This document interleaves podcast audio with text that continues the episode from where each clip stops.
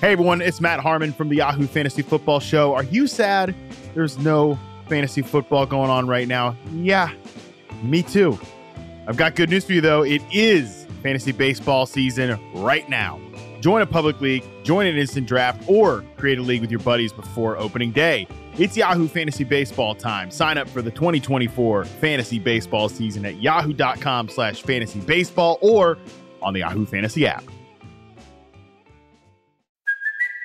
It's Kaley Cuoco for Priceline. Ready to go to your happy place for a happy price? Well, why didn't you say so? Just download the Priceline app right now and save up to 60% on hotels.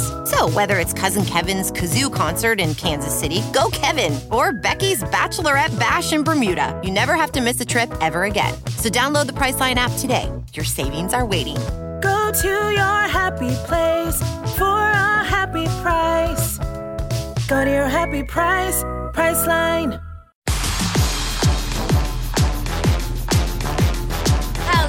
And welcome to the Yahoo Fantasy Football Forecast. I'm Liz Loza, back in the captain's chair. Thank you, Andy, for subbing in for a week. And I am with, of course, Matt Harmon, who will help me recap six of the most interesting NFL games from a topsy turvy, that's being kind, Sunday afternoon. and we'll uh, preview the Monday night matchup, which also, I mean, this is like my own personal journey through the underworld. Let's just do it. Matt, um, some some news to start with. Uh, Tua has a fractured finger. That is why he was unavailable for this contest at Houston. We were talking before FFL, in fact, about how it's probably not a good look, especially in that matchup, um, to be hurt or fragile seeming again. Yeah, and it's tough too. They have a quick turnaround. They play on Thursday night against the Ravens, uh, which isn't the most intimidating matchup in the world. After like the Ravens defense has been kind of sneaky, quietly not great of late, and I don't know. Like we always just kind of default to the fact that ah, they're the Ravens, blah blah blah. We'll talk about that game a little bit, I'm sure, but overall, like.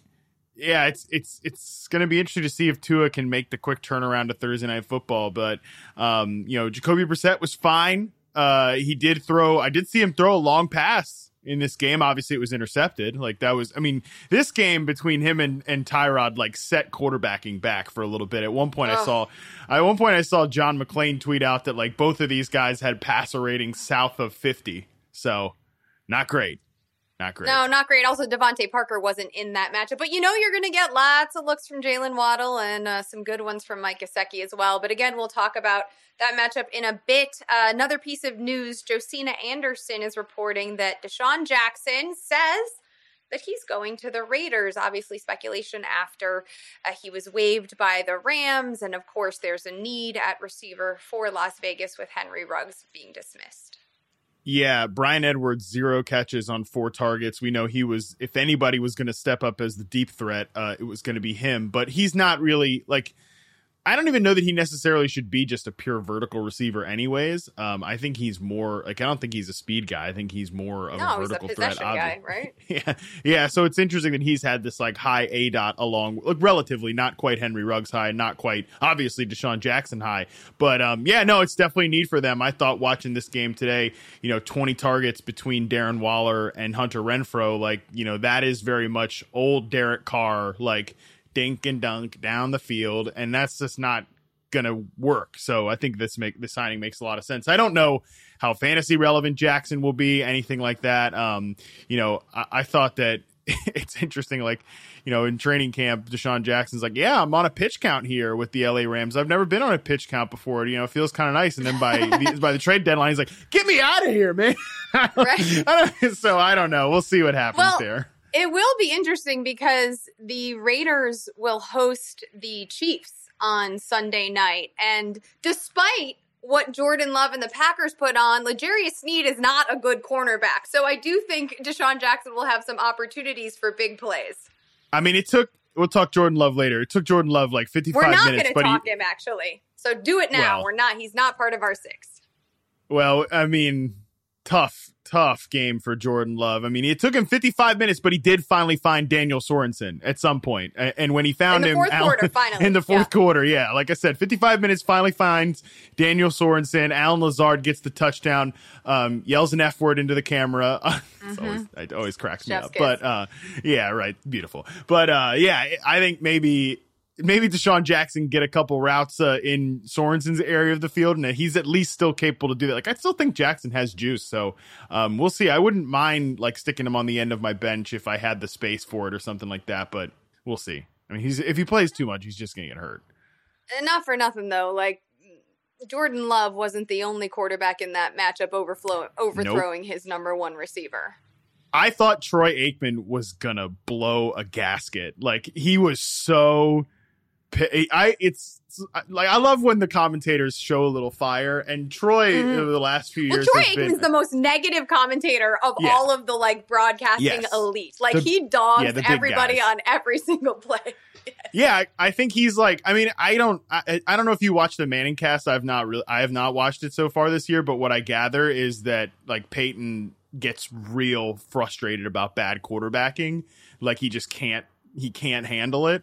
And I think Troy Aikman's kind of like he's the OG at that, where like you know Jordan Love in this game just cannot find the quick hitting route against the blitz. I mean, that was the theme of this game. Like they just kept sending extra pass rushes at him, and it's like Troy afterwards. I'm sure he's you know talking to the truck down there, like, "Hey, you find you find Allen Lazard on that slant route right there, or you find that Allen Lazard slant route, and you show it right after his plays over because he's so heated about it." But yeah, it was not a great debut for Jordan Love, that's for sure. No, um, let's let's get into our preview though, because we're we're a little bit off topic, and I'm sure that prof- uh, Professor. That's where I'm at. That's where my brain is at. I just called our producer Professor, Professor John, producer John. Uh, would like us to move on. Probably. Man, you know who else would probably like? Uh, I'm sure the people of Jacksonville would like to move on from the Urban Meyer uh, experience. Although in this one, What say? Statement win. This is their Oh, yeah. biggest biggest win on in franchise American history. soil, no less. Yes, this is the domestic win. Uh, they managed to um, beat the Buffalo Bills, who have now lost two of the last three games. A very exciting score, by the way, nine to six. And that spread Dalton and I talked about on the Friday podcast was 14 and a half. Lots of people we had on FFL asking about Zack Moss because of game script. You uh, did talk I hope some viewers out of starting Zack Moss though. Yeah, let's hope so. I mean, this was this was very unexpected. By the way, this was the first victory for the Jacksonville Jaguars on American soil in 420 days. That is uh, over an entire calendar year. Unbelievable. But um yeah, obviously this is going to be tilting uh, I saw people, and I'm I'm not dogging Kyle Brandt here on this one, but I saw people uh, digging up an old Kyle Brandt tweet from like you know like I think probably last week or something like that, where he said like the Bills basically get a bye month where they had a bye, they play the Dolphins, the Jags, and the Jets. Well, we're two weeks through like the actual playing days of that bye month, and it has not gone so well for the uh, like especially this is the second game basically where the the Bills were like 14 point favorites and they lose this one. They actually pulled out the game against the Dolphins, but I don't know. Do you have any theories about what's going on with these Buffalo Bills? Like in one in one sense, I think maybe it is literally just you know they're like exactly what Kyle Brandt said. Like, oh, we can take this, we can take it slow here in, in these two game, these three games here. Like, we'll be fine. But that's a little perplexing considering they lost their game going into the bye against a really good team in the Tennessee Titans, or at least a pretty good team standing in the AFC. So it's very confusing right now. I mean, I I think that it's overall kind of encouraging. This sounds stupid coming off a game where they score six points against the Jaguars. So just bear with me as I try to make sense of this here. It's almost a kind of encouraging that, like, for the most part, before today, you were getting really good. I mean, you were getting QB1 best per game fantasy numbers out of Josh Allen. And then Stefon Diggs has been giving you pretty decent floors. He hasn't quite hit his ceiling yet. All the while, this offense definitely has not hit its ceiling yet. I don't know. It, I don't know how I feel about the Bills right now. The one thing I'll say is that, you know, this was just a dominant effort by. I didn't. By the way, Liz, what a what a transformative revelation that two guys can have the same name and they might also have the same, uh, you know, profession. That was quite a thing that we learned today about the other Josh Allen on the Jaguars defense. They really owned the day. I don't think Josh Allen's protection has been great all year, and that can certainly cause chaos. Uh, it did right now. I don't know if I said anything there. I said a lot of words. I don't know if I came to any conclusions. Well, I think one of the things that's hampering the Bills, and you wouldn't imagine it, but I do think the lack of Dawson Knox being available has prevented them from having a go to red zone threat. And that was someone we really saw like emerge as a go to touchdown option, but also like wasn't just like boxing out in the end zone. And, you know, he was Oh, doing yeah. much more than that. And so you see Cole Beasley, for example, right? He comes off of this double digit target game last week. Not a single one of them was in the red zone. Again, 11 targets today, converts eight of those for 33. Blech! That's a Jamison Crowder up, stat yeah. line. No, thank you, right? Like, and yes, you're right. He did get banged up as well. You see Gabriel Davis try to be the red zone guy. He did manage to convert in the red area last week, couldn't hold on to it this week. So you've got Diggs. We know where that's going to go. Most of the defensive attention is also going to be on top of him. And then, you know, Emmanuel Sanders does what he can. But I think without the presence of like a go to touchdown maker plus, that might be part of the struggle in tandem with like, we can beat these guys. Like, we're getting trapped a little bit here. Yeah, I do think Dawson Knox has been a big uh, absence. You're right to point it out, especially because, like, right as he had become not just like a random splash game player, but like a yeah. guy that that was a key part of the game plan. And in the red zone, absolutely. But I even think just like down the deep middle of the field. You know, Stefon Diggs is always going to be that boundary receiver.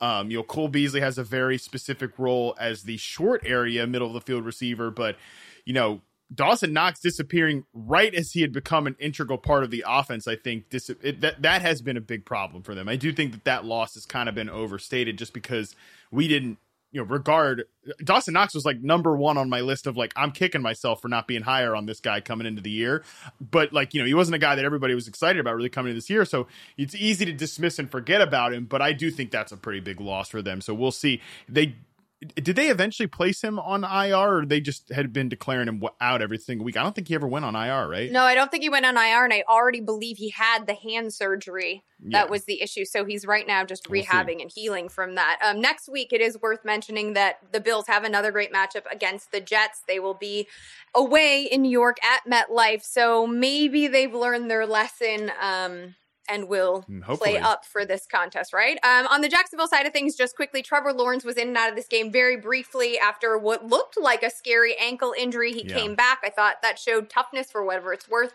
And obviously, we know that James Robinson was a late scratch with a heel injury. He was expected to play. And then it was this morning Sunday morning, in fact, that um, he was out, but he should then play at Seattle yep. next week. And Dan Arnold remains the most consistent option, which is impressive considering he was traded at the top of the season. Um, he remains the most consistent weapon, I suppose you could say, uh, for the Jack Jacksonville Jaguars. He's com- commanding a good amount of targets every single week and proving to be like a security blanket for, I think, you know, different skill set, but I think kind of what the team drafted Travis Etienne for in some ways to be this security blanket that Trevor Lawrence could like check down to. And in fact, it's Dan Arnold who's just that like chain mover for him. Dan Arnold is like almost an every week starter at this point. I talked about this uh, in the player prop section on FFL. He, by the way, the line I the line for bet, uh, BetMGM was 37 and a half yards. He cleared that in like two seconds in this game. it was so easy.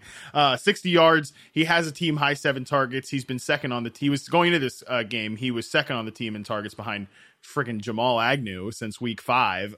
Like Laviska Shenault, that dream is dead, dead, dead. Uh, Marvin Jones, even at this point, is an extremely volatile, maybe wide receiver four at best.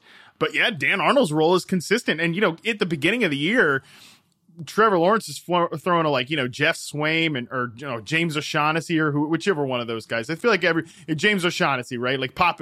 Those are like yep. number one and two and like rando tight ends that play for every every team at some point. Uh, O'Shaughnessy was getting some decent targets there, and then they go and make this trade for Dan Arnold, who is actually a pretty big time athlete. Uh, you know, he made some big plays in Arizona. Then like Carolina gives him all this money, and I mean, shout out, listen not to not for Sam Darnold to take a stray here, but shout out to Dan Arnold for getting out of like uh, Sam Darnold's hit list, which is basically any anybody who catches a pass for the Panthers right now is like destined to get cracked.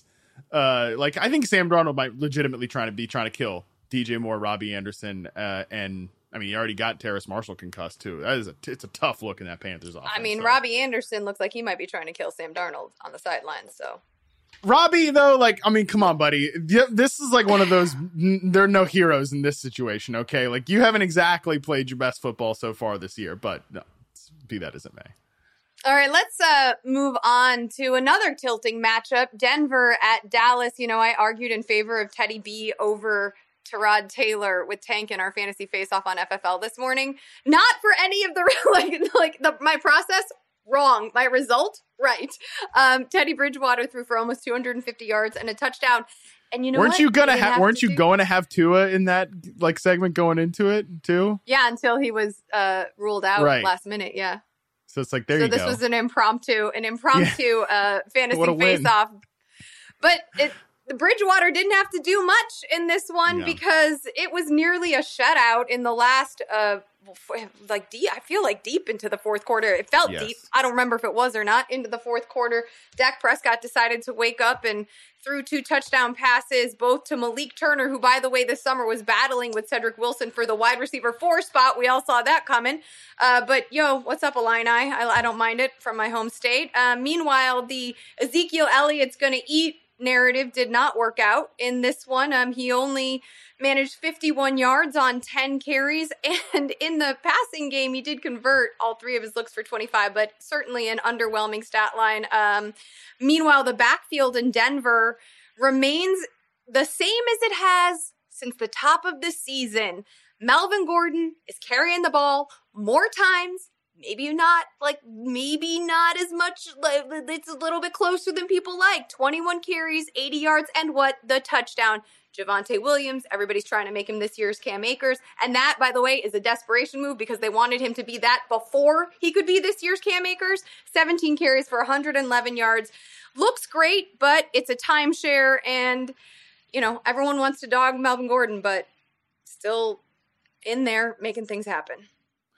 I'm a thousand percent with you on everything you just said about the Broncos backfield. Let's table the Cowboys talk for a second. We'll get there. On the Broncos, like, yeah, people can want Javonte Williams because he's got a high yards per carry and he has some awesome runs, but you know, you look at his like stuff rate too. He's also been uh buried for like negative or, you know, fewer than two yards every now and again. Like he's definitely a volatile runner. Melvin Gordon has done nothing to lose this job. So I don't expect like and also, I mean, the Broncos players were pretty vocal about the fact like they were pissed at the, you know, media consensus being all right, the Broncos are putting it in the tank at 4 and 4 because uh, you know, Von they trade Von Miller like franchise icon for a pretty decent return, but they were ready. They came out here ready to roll. And like, you know, I guess you could say, "Oh, well, if they were tanking it, then maybe they just want to get a look at Javonte Williams." But this is the disconnect between like obviously a, a general manager and George Paton who might be looking to the future, and I totally understand that. But oh, Vic Fangio ain't trying to go out there and uh, get let the next coaching staff get a good look at Javonte Williams, and like Melvin Gordon's not doing anything to lose the job. So I mean, I don't expect this to change, barring injury. Um, And they I gotta pay wanna- him. They gotta pay him through the end of the year. Like, also, Yeah. this is a little bit of a business. And what I just want to add what you brought up about Denver Broncos fans and the Denver Broncos mafia, if you will. Like, what a 180 flip and feels they had throughout this week from Von Miller going to the Rams to like suddenly trouncing the Cowboys. Yeah, I mean they're still. Let's be clear, like they they still should be headed towards a rebuild, or, or at least like a complete retooling of the roster. I think that's probably in the cards here.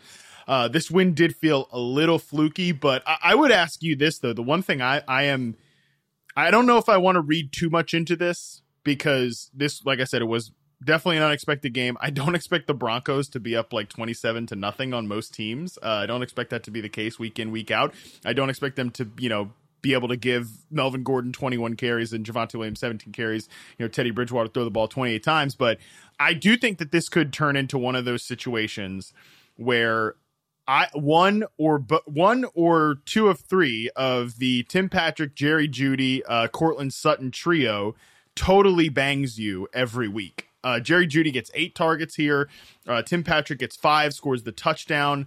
Um, like I don't think Tim Patrick is going to suddenly go away. And like also Noah Fant didn't play in this game. I know Albert O got five targets. He was a little in and out of this game as well. He had a knee But Cor- injury that he was dealing with. Correct. Courtland Sutton, two targets, one catch for nine yards. I am a little worried that now that we've placed a you know fully functional Jerry Jeudy into this passing game, like there will be days for one of these three guys because like if Tim Patrick was just going to totally go back to the bench, I don't think you have to worry about it. But that's not going to happen. Tim Patrick is too good. But I also think that I mean you're right. I don't think I think that makes complete sense. And I also think that Vic is gonna, you know, I like LOL'd when they went for two because I was like, oh my God, they're shutting out the Dallas Cowboys and all of a sudden Vic wants to go for two and not just kick it. Like this is not a Yeah. metrics coach or analytics coach No. who like wants to be super crafty, especially like that's the guy that like leans on the run as we're seeing in this backfield, right? So it was a little bit interesting, though I will mention that the Broncos are hosting at Mile High the Eagles next week. So like Mm. it's going to Yeah. be hard to veer away from this backfield again in that matchup. It's friendly. Extreme, yeah, and I mean, or bench any of those three receivers after I just said all that. Like, this is going to be, it. Yeah, no, it's it's it's an interesting offense. Like, because there's just so many talented players here. This is always the equation with the Broncos, and they're just, you know, it's not like it's easy when it's like, oh, there's so many Bucks receivers. How can I pick? Well, it's just just pick all of them, okay? Like, if you get banged one week, it's fine. Who cares? The ceiling is astronomical. But in this offense, it's like somebody's going to get banged each and every week, but your ceiling is probably like six catches for 69 yards or 85 yards and a touchdown, stuff like that. So it's a little bit different just because it's a Teddy Bridgewater offense and a conservative I mean, that's- team. Kind of what we've been seeing out of Dallas, though, right? Like the Yeah. defense has made that look more possible than we imagined certainly you know a year plus ago um, Yep. for Dak Prescott because there's the, there the firing on all cylinders does not necessarily exist here. Um, are you taking anything away? I mean even look at these target totals. All right CeeDee Lamb has 9 he converts only on 2 otherwise though Malik Turner has 7 that no one expects. Dalton Schultz 5 Amari Cooper 5 we expect Michael Gallup back any moment now. Like are we is it really feasible to project on average more than like seven targets for any of these guys on a regular basis It's going to be tough, um, especially because they have now they did play. They placed Blake Jarwin on IR. I do think that Sure. makes it more likely that they're going to be an 11 personnel based team where the three receivers are on the field. Um, and, Sure. and that's fine. But I mean, their running game this, this week aside, like their running game usually has been awesome all year. Like Kellen Moore is putting it out there, man. Like he he's got like offensive linemen lined up in the backfield, all kinds of crazy stuff. Like they're a, a really well designed rushing team. Today, though, the the one there's a couple things here. Number one, I think Dak just played like crap, and, and you know it happens, right? I mean, it's tough to happen at home against a very inferior team, but you know he's coming off an injury. I just don't think he played a very clean game uh, overall. Was just off uh, early and basically through the rest of the game. Um, but also Terence Steele, who had been playing really well for them at right tackle, had to shift over to the left side uh, because Tyron Smith missed this game. And and that's just going to cause some chaos there in your offensive line when there's the shifts and everything. So I think those are probably the two biggest culprits for what went wrong today. And I I could easily just see this being like a you know there are days like this type of thing. i mean also it looked like zeke really banged his knee in early Yep. in the game so that might have hampered him a little bit as well uh, well I, I would suggest people monitor that situation because you never know after the adrenaline if it flames up like what his practice looks like throughout the next week let's move ahead to another game that featured some fire running from RB1s on both sides. Nick Chubb went off Oh, for 137 yards and two touchdowns. Uh, meanwhile, Joe Mixon didn't do too poorly 64 yards and two touchdowns, but both of these guys rushing alone found the end zone twice. Ultimately, the Browns were significantly more victorious over the Bengals, who now have dropped two in a row. Yeah, the Bengals have gone from like number one seed in the AFC to what, like ninth? what a crazy, what a crazy conference. Uh, I said this morning, I'm like, I at the top of FFL, I'm like, I'm really looking forward to getting some clarity on who the top, who who's good in the AFC, and then it's like, uh, actually, how about we just watch the Bills uh, lose six to nine to the Jacksonville Jaguars? How about that's the clarity you're looking for, buddy? So uh, I got no idea what's going on in that conference. That's a mess. But the Browns, yeah, I think I was not surprised at the way their offensive play offense played at all. Like if you're going to tell me that Nick Chubb's going to come out there and you know look like a freaking beast. Like, of course, then Baker can manage the game. He doesn't have Odell Beckham there. We know by now that that's a good thing. Okay, like those two guys clearly either just don't like each other, or there's just some. I think I have a lot of theories on why their football connection did not work out, but obviously there was some non-football things going on between those two as well. So it, yeah, great. Uh, like it's of course he's going to be better without Beckham at this point. Very strange, but it is what it is but yeah, I mean Baker then can just execute the offense, make the throws, uh, and you've got Nick Chubb being an a- absolute animal back there. So that was great. And I think the bigger surprise though is that it happened against this Bengals defense that I kind of thought had turned the corner a little bit. You know, they were like 13th in DVOA this year uh, coming into this game, but man, they just got obliterated in this spot. And and you kind of wonder if like it's a breaking of the dam moment because I didn't believe in this defense coming into the year, and they're not exactly like they've got Jessie Bates at safety, who's one of the most underrated players in the NFL. Trey Hendrickson's been like playing way better than the media consensus expected him to play coming out of that that free agent contract from New Orleans, but it's still a collection of like well paid, solid talents. So you wonder if there's going to start to be a little bit of like that breaking of the dam there, but it's a situation to monitor. Not an easy stretch here coming up for the Bengals either, by the way. They're they're going to that defense is going to get tested again. They get the Raiders, the Steelers, the Chargers and the 49ers. Like not saying that those are all the best teams in the NFL, but they'll at least put some pressure on you. Do you think it was so much though that the Bengals defense, I mean, obviously when you look at the score and you look at Chubb, like the the Bengals defense fell, but I also feel like Troy Hill deserves one hell of a ball game here. Denzel Ward played really well too and just yeah. really limited Joe Burrow and got in his head. I mean, man was sacked five times. Like he couldn't create the magic that we all have come to find regular uh, and all come to expect with Ja'Marr Chase, right? Like that wasn't there for him. Uh, Tee Higgins like was still, I thought, played incredibly well and like uh, it just like didn't like like the miracle moments weren't there in a way that we've just seen them able to replicate week after week. And I am a little bit more concerned about, or I guess I would say that I don't think that, I think that the Bengals offense wasn't able to answer in so much as the Bengals defense laid down. Like if the Bengals offense was a little bit better, maybe this defense, which you're right, is probably like the sum is the best part, the sum of their parts or whatever that phrase is, like yeah. makes more sum sense for this defense. Whole, whatever.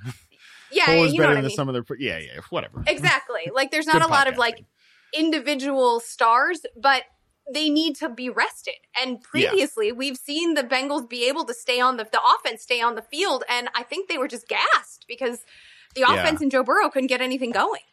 I think you, yeah, I think you might be right to bring that point up. And if there was one defense that is layered with stars, it's the Cleveland Browns. Like they've got Myles Garrett, they've yeah. got Jadeveon Clowney playing as the second fiddle there. Troy Hill was a huge signing for them. They invested in that defense, and they really look like they've they're they're they're a winner coming out of this offseason because this seems to have worked overall. Malik McDowell also giving him great play from the defensive line as as well. Like, and it's funny too. We're at a point where you know this time last year, everybody's like, the Bengals are endangering Joe Burrow's health. How can they, in good conscience, put him out there behind this offensive line? No one seems to really be talking about that this year. But Joe Burrow's sack rate is higher this year than it was last year. So like what? and now he gets dropped again. And like this was a very bad matchup for the Bengals going into it. I think, and that's why I think that you know it's it, it's just this. Is, I don't quite believe in this team all the way. Something that I found hard to believe was that Matt Ryan was the first quarterback on the season to run in a touchdown against the Saints defense. Yeah, Falcons offense is like Cordarrelle Patterson or bust in this game it's so unbelievable. I think like the Cordarrelle Patterson story is like my favorite one of the entire NFL eh, season, and I feel like a lot of it just you know this is me. T- I don't know anything that's going on in the Falcons building. Like I don't know the player coach dynamic between Arthur Smith and Cordarrelle Patterson, but I feel like for Patterson, he gets better every week. Like in this game, he's making like downfield contested catches. Like he's not just doing little gadgety running back pass catching stuff. Like he's making real big boy down the field wide receiver catches. And I just kind of wonder for a player like Patterson who has been so you know, he's gone bounced around the league since being a letdown of a first round pick. You know, the Vikings clearly never like, you know, that was like Norv Turner back in the day, offensive coordinator, who's like, he's not about to alter his system for this guy in Cordarrelle Patterson who can't run routes coming into the league. I just kind of wonder at this point, like, this is the first coach that has been like, hey, I've got a whole thing designed for you, CP. And like now one of the best kick returners of all time, who's obviously a good athlete, is now like a central figure of this Fal- Falcons offense. I don't know. I just find that so fascinating. I feel like the confidence instilled in him by the coach is making him better every single week to the point that not only is he an every week fantasy starter, but like Liz, he's probably the best waiver pickup of the entire fantasy year. Absolutely. I think you're totally right. It's it's it is telling about like opportunity and it's interesting because earlier in the season I was talking to Austin on Ekeler's Edge about Cordarrelle Patterson saying if we should believe or make believe and he said that his special teams coach used to be in Minnesota with Cordarrelle Patterson and said that he called him the anaconda because he was always darting around ready to pounce on prey. And that was his nickname for him. And this skill set was always available. It was up to whichever regime he was in to unlock it. And maybe, you know, there was a glimpse of it when he was briefly in Chicago because he started being used as a running back. And so I really did love his quote um, when he was asked about it, you know, his like weird dual eligibility, especially in fantasy and our game. He said, um, my mom worked three jobs. I can play three Yeah. positions. And Yeah. I, I love it. Like, I don't know who's not rooting for him at this point. I have him in the fishbowl too. So I, I dig it. Uh, I mean, I wish he would unblock me on Twitter, but I, I am rooting for him. Oh man, why did you get blocked by him on Twitter? What happened? I don't know. I took like a bunch of crap for the guy too, because you know, back in my uh, backyard banter days in like 2013, I wrote a lot of Cordarrelle Patterson hype. So like the long term real ones, you know, no, I used to be a big CP guy, but yeah, I took a lot of heat for the fella, and I don't know. I'm getting the heat from him too, I guess. But you know, we'll we'll see. I, I'm I'm still rooting for you, buddy. All right, well, if he's listening, he's not. He's not Then- listening. Definitely. He's got too much. He's got it too much uh, to do with like learning three roles in an offense. He's got no time to listen to a podcast. You kidding me? No way. Um, Maybe you're how in his ears on the- his warm ups. I maybe that would be such a what a, what an honor. Uh, well, how do we feel about the Saints coming out of this game? Because like, you know, this was a competitive game. The Falcons almost falconed it. Um, like they almost blew it at the end. No, you know, Kenny Stills. Like we're we're ta- we're sitting here talking about like I can't believe Adrian Peterson is back in the NFL and he's like back in the fantasy conversation. It's like Kenny Stills is back with the Saints and like catching almost game winning touchdowns. It's All it took, by the way, all it took was Drew Brees to be out. We all know Oh, why Kenny. Stills left the left the Saints. It had nothing to do with his talent, but more about uh, his quarterback finding an appreciation in his personality. yeah, that's true. That is true. Tell me Um, who history is favoring in this situation, but I won't go there. It's fine. I won't go there as well. I'll leave, leave you leave you that topic. Um, but you know, this is just it's a really bad offense on paper. I mean, you know, they're starting Trevor Siemian. I mean, come on, give me a break. Like Trevor Siemian's fine, but he's you know a backup, like a pure backup quarterback. And like if we're doing the backup quarterback rankings, like where are we putting Trevor Siemian? Like you know, top top ten backup, maybe if we're lucky. Um, and you know, he's throwing to Tre'Quan Smith, Deonte Harris, and like Marquez Callaway and Kenny Stills. Like none of these guys are good players. Like they don't have they don't have good players in the passing game. And now we know that Michael Thomas is not riding in to save the day. You know, Alvin Kamara is a, a superstar. It's just like, what are we doing here with this team? I, mean, I will say that like I am intrigued by Deonte Harris moving forward. Like I have to rewatch some stuff, but he did have seven targets last week. He just wasn't able to convert on any of them. And last week obviously was a, a surprise. He has to like build chemistry. And this week he is uh, tied with Kamara for second in team targets. With no, he led the team in targets with he eight, and he caught six of those for 52. So to me, like, listen, all season long, we have talked about how we don't really want to like bank on any of these pass catchers or any of these pieces outside of Kamara, right? Um, and even though it's Callaway who who catches the touchdown, I am I am interested at least in Harris, especially as things are are pretty grim as we move forward. Um, but I mean, as for Trevor Siemian, like you're right, he is a backup. Uh, he's probably what the what is 32 45th best quarterback in the NFL, right? And um, yeah. but but I don't think there are like a ton of surprises. What I think the most surprising thing is that they let Trevor Siemian throw the ball more than Jameis Winston, frankly, and that shouldn't be too much of a surprise, even though it is. that is a surprise. Uh, I didn't. I guess I didn't put that together in my head, but yeah, I mean, game script had something to do with it, but still, yeah, this is um, I don't know. Sean Payton is definitely he's definitely coaching his ass off this year, so um, there is that. There is that. All right, let's talk about if you want to talk about coaching your ass off. let's talk about Kliff, Kliff, Kingsbury. baby! Going, Kliff I feel like this this matchup was like the head coaches. If you look at Kliff Kingsbury and Kyle Shanahan, they're like the Spider-Man meme pointing at each other across the sidelines. Like I don't know, I can tell which one is Kyle Shanahan because he's got a flat brim hat on. Oh, the flat brim hat is so embarrassing. Such a t- it's such a tell. It is such a tell. Uh, yeah, yeah, yeah. Give me a break. Put on a trucker hat like a real man. Bend bend the rim a little. Bend the rim for God's sakes, Kyle. Have some self respect. Um, oh, we're gonna get it. Okay. Um, but Could not I will less. say this was impressive. Obviously, no Kyler Murray, no DeAndre Hopkins, and yet Colt McCoy had the game that I thought Jordan Love was supposed to have. James Conner had the game that I expected Aaron Jones was gonna have. James Conner, Chase Edmonds goes out in this game, and James Conner is like, no problem. I am not just the mop up duty goal line running back. In fact, I'm gonna carry the ball 21 times for 96 yards, find the end zone twice, and then in the passing game, here's the key. Ready? Nobody likes this stat. He converted all five of his looks for 77 and another touch. That is efficiency. You can't call James Conner inefficient, at least in this one, against a 49ers crew, by the way, that like looked alive last week. Yeah, well, the 49ers will get there in a second, but I I I swear to God this is not like revisionist history here because like you can go find the I said this on the podcast with Dalton like that I think James Conner was a great like throw in trade target because he was already getting like usage like you could throw him in your flex and like just hope for a touchdown type th- and honestly you weren't even really hoping at that point it's like almost a lock he's going to score a touchdown every single week. Um but then you know then also, this is a guy that I think he was looking good all season. You know, like I don't think he's looked like some big plotter or something out there. Like I think he's he looks healthy. He looked terrible in Pittsburgh last year, but he looked re- he looks really healthy uh, in Arizona and explosive. You know, he's just yards per carry and stuff is bad because he's always getting like red zone carries. Your yards It's per like it's like low. and- Melvin Gordon, right? It's Mel Yeah. it's the complaint against Melvin Gordon. Like it's less about YPC and more about where in, where on the field are you seeing your opportunities.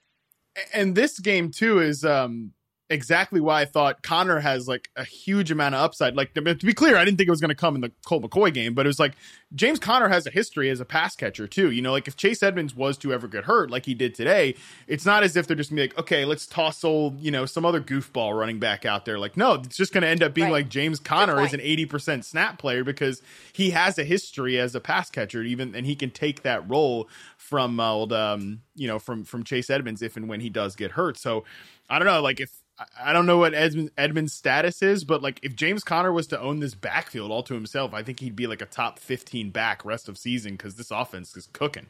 Yeah, and they get the Carolina Panthers, a squad that's fallen apart or has been falling apart next week. Um, but we're burying the lead here, Matt. Like, why don't you just take your victory lap? Because I don't have to whisper Brandon Aiyuk's name anymore. We can say it out loud. All the indicators were there that he was back last week, you know, running a route on 97% of the dropbacks, team high in routes run overall, 25% target share. He had the two point conversion. You could tell I've got these like tattooed on my arm here. Uh,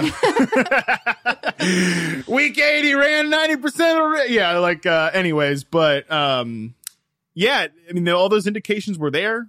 No question about it. And, um, you know, this, this was a, a pretty big statement came from him too. He did lose a fumble on a uh, rushing play, but won a great pass in the end zone for a touchdown, eight targets, uh, was right there with George Kittle, Deebo Samuel. And, um, yeah, I think this is the, look, the 49ers offense was problematic in this, uh, game. Obviously, go for it. It's interesting that they were problematic because if I told you that George Kittle coming back from injury put up 100 over 100 yards and Yeah. scored and Aiyuk uh, put up nearly 90 yards and scored and Deebo Samuel saw 9 targets you wouldn't think that the score was 17 Yeah, they what I think has become clear with the 49ers and I'm just like I'm so sick of being like invested in this team in the way that I am. Like George Kittle loses a fumble. I mentioned Aiyuk loses that fumble and that was killer for them because they end up giving up points to the Colt McCoy led Arizona Cardinals. And that's what's become clear about this team is that they do not have like a margin for a, a big margin for error on offense because their defense is legitimately bad. Like their secondary is bad. They um are they give up explosive plays on the ground. Like this is three weeks in a row, you know, Khalil Herbert rang him up, and Justin Fields obviously rang him up last week too, and then Jonathan Taylor in that slop fest game and those like their explosive run rate allowed has been ticking down every well, in the ticking in the negative direction every single week. And this was just another one like james conner goes crazy on them today. Their defense is legitimately bad. And i think that was i, I think it's uh, weirdly like promising for the 49ers offense that you know it was a concentrated unit in the passing game between um those three guys. That was kind of the hope. If you were in on this team in the preseason that like you know the goofballs like Mohamed Sanu and Trenton Sherfield and stuff weren't going to get a bunch of targets. It was just going to go through Kittle, Aiyuk, and Samuel. That was how it went today. Just the problem is the two turnovers really ended up killing them. Um, one note on the backfield, and then we're going to move on. Uh, Elijah Mitchell, eight carries, 36 yards. Not what you hope, but at least, you know, he's active in the passing game, catches all five of yeah. his targets. But the Needed big that. story was that there was no Jeff Wilson, and we had a ton of Jeff Wilson questions, who was obviously supposed to make his debut at least in the box score, make some sort of debut or impact uh, coming off of the MCL injury uh, and surgery that he underwent in May. This was it for 2021. I was really surprised, frankly, at the number of questions we got about him. I guess maybe I shouldn't be because there's such a, a merry-go-round of options in the yeah. backfield in San Francisco. But we've now seen Trey Sermon faded. Um, oh. I would keep an eye on practice reports. Maybe Jeff Wilson is just, you know, going to work his way back, and also the game the game script here was not going to work for a ton of carries. Yeah, um, I love that like people ask all these questions about Jeff Wilson, like just in the anticipation, like I know the 49ers will hurt us. I know they'll hurt us and do the unexpected thing. So like just tell me, can I play Jeff Wilson and get ahead of it? But, well, then we need to be the messengers. We're the ones who are like, I yeah. I, yeah, I mean, I I still think Mitchell's the guy, and I think getting five targets in this game, even if JaMycal Hasty still also saw four targets for three catches, I still think overall like this was um an encouraging game for Elijah Mitchell, even if he didn't get the big uh, big performance on the ground. The Chargers traveled to Philadelphia and ended their two game losing streak by three points, 27 to 24. almost blew it. yep. um, Justin Herbert did pass for over 350 yards, didn't throw a single interception, didn't take a single sack, and threw two touchdowns. Um, I mean, he ran in a touchdown as well. So big day in terms of fantasy for him. And it was nice to see Keenan Allen stay at the top of the stat sheet for the second week in a row. He converted 12 of 13. My God, is he efficient for 104. Mike Williams, however, still not recapturing that early season um, reemergence that we had seen. Yeah. Um, this was basically exactly how I thought this game was going to go. Um, like I thought that Keenan Allen would absolutely take a hammer to this pillow soft defense that just is totally cool with backing off in zone coverage. Uh, Darius Slay tracked Mike Williams around the field. Uh, that was, you know, also something you probably could have seen coming. I was still willing to risk Mike Williams in this game just because I thought it was a pretty good matchup, for, like offense to defense generally, and like maybe he gets a chance at the end zone, but. Donald Parham and Stephen Anderson end up catching the touchdowns. Uh, Donald Parham, man, like I really want that, them to play that guy more, but I know that's kind of a fruitless endeavor. He's exciting, so. right? He's like six eight and just like a He's total huge. freak. I know, yeah, total freak, yeah. Um, XFL uh, superstar Donald Parham, but um, you know, the thing with Mike Williams is uh, Charles Davis mentioned on the broadcast, like they really think he's just not at 100, percent that he's still uh, dealing with a knee injury, which I mean unfortunately that's kind of the theme of Mike Williams' career is like he, he flashes a lot and then he kind of goes away when he gets hurt.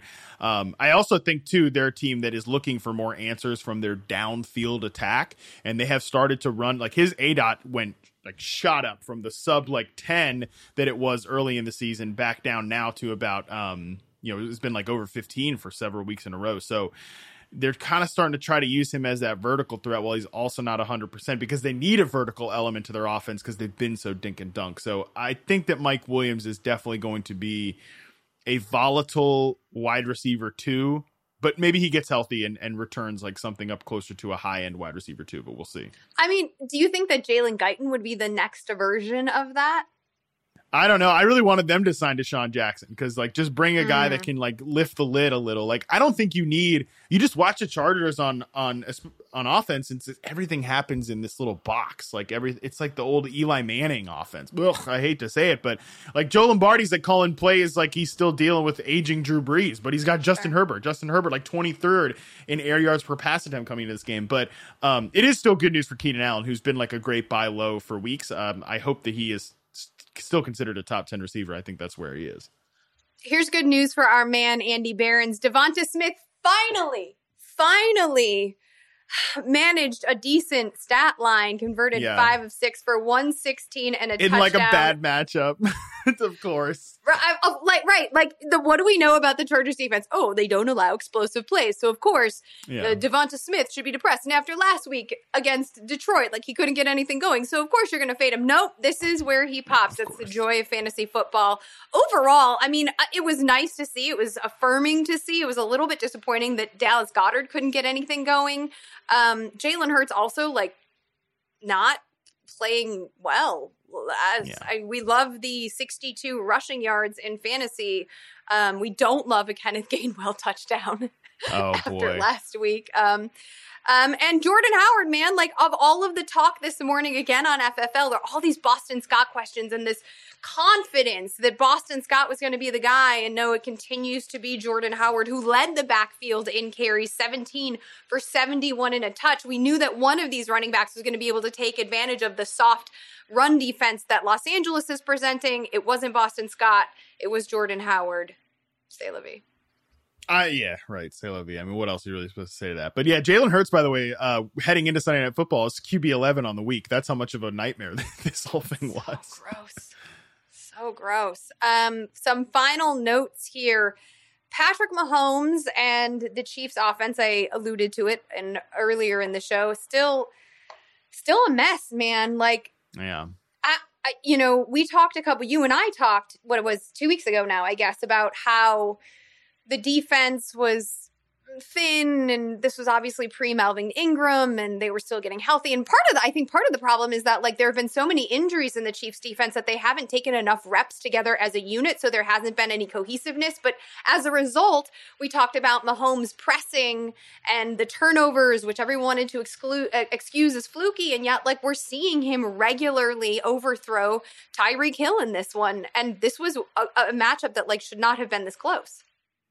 Oh, if Aaron Rodgers plays in this game, I think they blow the Chiefs out.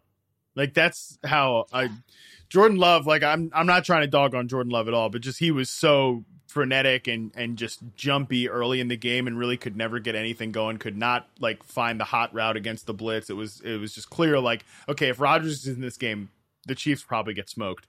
I just kind of think like this is not the Chiefs year and I think from a structural standpoint, they're they're kind of buried. I mean, they at least got out there and established the run, built a decent lead. But I mean, Patrick Mahomes is 4.5 yards per attempt in this game, and he was sub six the week before. Like, in what universe is that? is that happening? I mean, they they still want to be this like spread team, but then you're like, this is what kills me about the Chiefs is they, you know, they draft a running back in the first round. They make a big trade to like, oh, let's fix the offensive line. Okay, well, you're still you still want to be this spread team, and you know, you've got Travis Kelce and Tyreek Hill. You ain't got anything beyond that. Like, I mean, Mecole Hardman, it's enough already with Mecole Hardman. Like that. Oh no, it's, it's not it's the enough. he's not the answer. But also, it's worth mentioning that Jaire Alexander was not active for this game. Like, Yeah. and this is still what happened.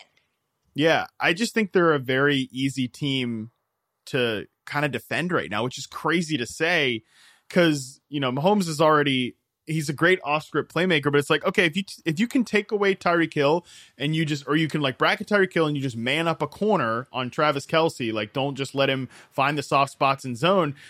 You're gonna just take your chances on on those two guys, and you're not worried about Mecole Hardman. You're not worried about Demarcus Robinson. You're not worried about Josh Gordon in this calendar year, and their running backs aren't really threats in the passing game either.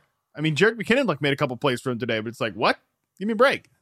I am a little bit worried about Kadarius Toney. Can can some like the tilt continued with Toney in negative points and negative yardage for like well, I think half of this game. He caught one ball for nine yards, and that like prevented him from being in negative space.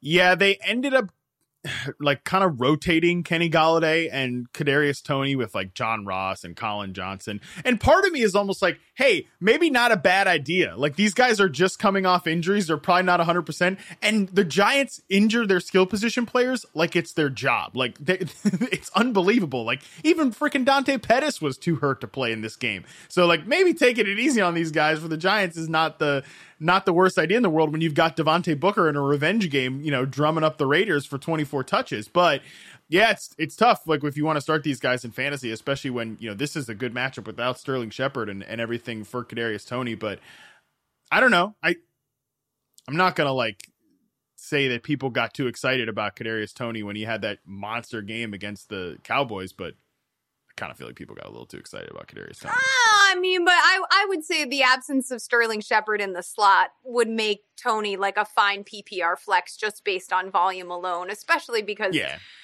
I, I mean, yeah, I, I think that that's partially it, and also you would imagine that the Raiders finally had Darren Waller back, like I had all of these questions saying like, well, who's going to get Ruggs' targets? And I kept saying like, well, what targets are you talking about? Yeah. He has drawn four targets in back-to-back games and one of those games Waller wasn't present. Waller comes in again, 11 targets, 92 yards and uh, I'm not crazy, like for not recommending Hunter Renfrow. I, in fact, said, "What is he going to get you? Six to seven targets for fifty to sixty yards." I just yeah, wasn't anticipating the touchdown. He got lucky in the end zone. Like you don't need to chase hey, those. Ta- you don't need to chase that. Um, exactly. right. So, I mean, I, I think the point you made earlier about Bryan Edwards not returning and DeSean Jackson, in fact, being probably the right answer for the whole of what this offense needs means more. And hopefully, the uh, the addition of DeSean Jackson can open things up for everybody else. Yeah, I hope so too, because I think that was the biggest thing that Henry Ruggs was bringing them is like he. You, it's clear that defenses like had to account for him last injury news. Actually, I want to get to it, um, and then we're going to close things out or talk about Chicago at Pittsburgh. Damien Harris has now scored five touchdowns over four consecutive weeks. But here's the asterisk. He exited early with a head injury, and he wasn't the only running back. Rhamondre Stevenson, who showed off one hell of a stiff arm, giving very, very sweet baby Blount vibes, also Oof. left with a head injury in the fourth quarter. So that's something for fantasy managers to monitor moving forward. Rhamondre Stevenson um's got the juice. Like he's um mm-hmm. he, he's good. I I I know that like obviously he's injured in this game, but at the same time, this is definitely this is the time of year when you need to start stashing these like lottery ticket running backs. And I still think like if anything ever happened to Damien Harris, I know that they don't trust him and pass protection, blah blah blah blah. I would still take a chance on holding this guy on the end of your bench if you got the space. I don't disagree. Let's talk about the Bears at the Steelers. Damien Williams is out. Must we? You're telling me. Darnell Mooney has been questionable, battling an injury all week. Eric Ebron is also out. So yay, Pat Freiermuth, although you know, Freiermuth has like worked his way up the depth chart long what like by like yeah. week three, I think he was on my sleepers list. I can't even use him anymore. Um single game DFS, who do you have? Yeah, I mean Freiermuth at eleven bucks, I think is a great play. Second on team targets uh, last week. I think the guy's just good too. He he really, and we get all gassed up about Kyle Pitts, rightfully so, in this draft class, but it's like, oh yeah, Freiermuth like is a legit prospect as well, coming out as a rookie this year. I really like him. I think that. Um, you know, obviously will fit with the Steelers offense. I'm still pretty optimistic about Chase Claypool. I think the role has been really good for him, and I don't like the status of the Bears defense right now. So I think if you're banking on a big game for Chase Claypool. Like the the uh, usage and air yards has been there, and he's getting the snaps that you want out in twelve personnel. Kind of risky to play him in daily fantasy. And then it's just the Justin Fields question. I mean, God, the Steelers really drag you into the muck. Like they are. Mm-hmm they are their defense is so feisty uh and like they're gonna play a blech offense offensive style all game and like they're gonna make you do it but is there any team more willing to do that than the chicago bears? Like they're totally down to play that type of game. So um you know justin fields i think in daily fantasy like it probably still makes sense to use him if they continue to let him run and that i think is the biggest question Well, the Bears defense obviously dealing with some key injuries. Khalil Mack out, Eddie Jackson, the safety, banged up. We saw last week how the defense fell apart without Mack, the cog that makes the whole thing work, um, available. So there could be some opportunity for Claypool. I'm, of course, and this is not, you know, genius analysis, but I'm much more bearish, uh, much more bullish rather on Najee Harris. And I only have Diontae Johnson projected for, I think, like 69 or 70 yards. Six catches, though. Yeah. Well, we know that he'll, uh, he'll get 15 targets. So.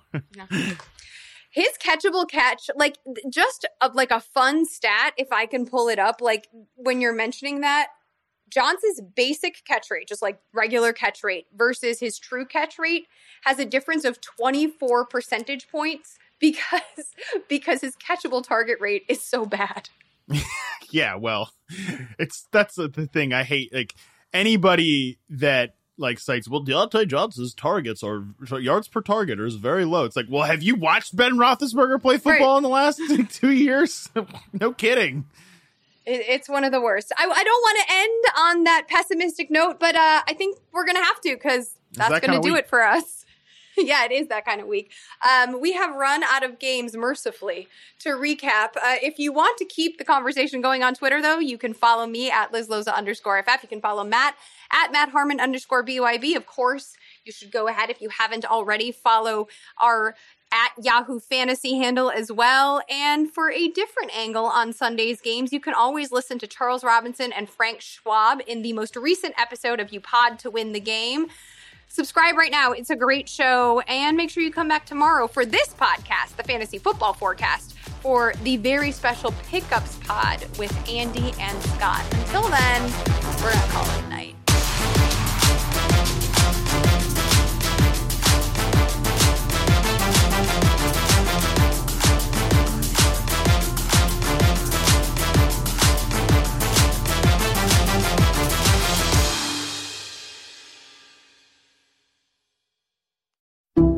Some people just know bundling with Allstate means big savings. Just like they know the right ingredient means big flavor. They know honey on pizza is where it's at, and olive oil on ice cream is the cherry on top. And they know when you bundle home and auto with Allstate, you can save up to 25%. Mm-mm. Bundled savings vary by state and are not available in every state. Saving up to 25% is the countrywide average of the maximum available savings off the home policy. Allstate Vehicle and Property Insurance Company and affiliates, Northbrook, Illinois.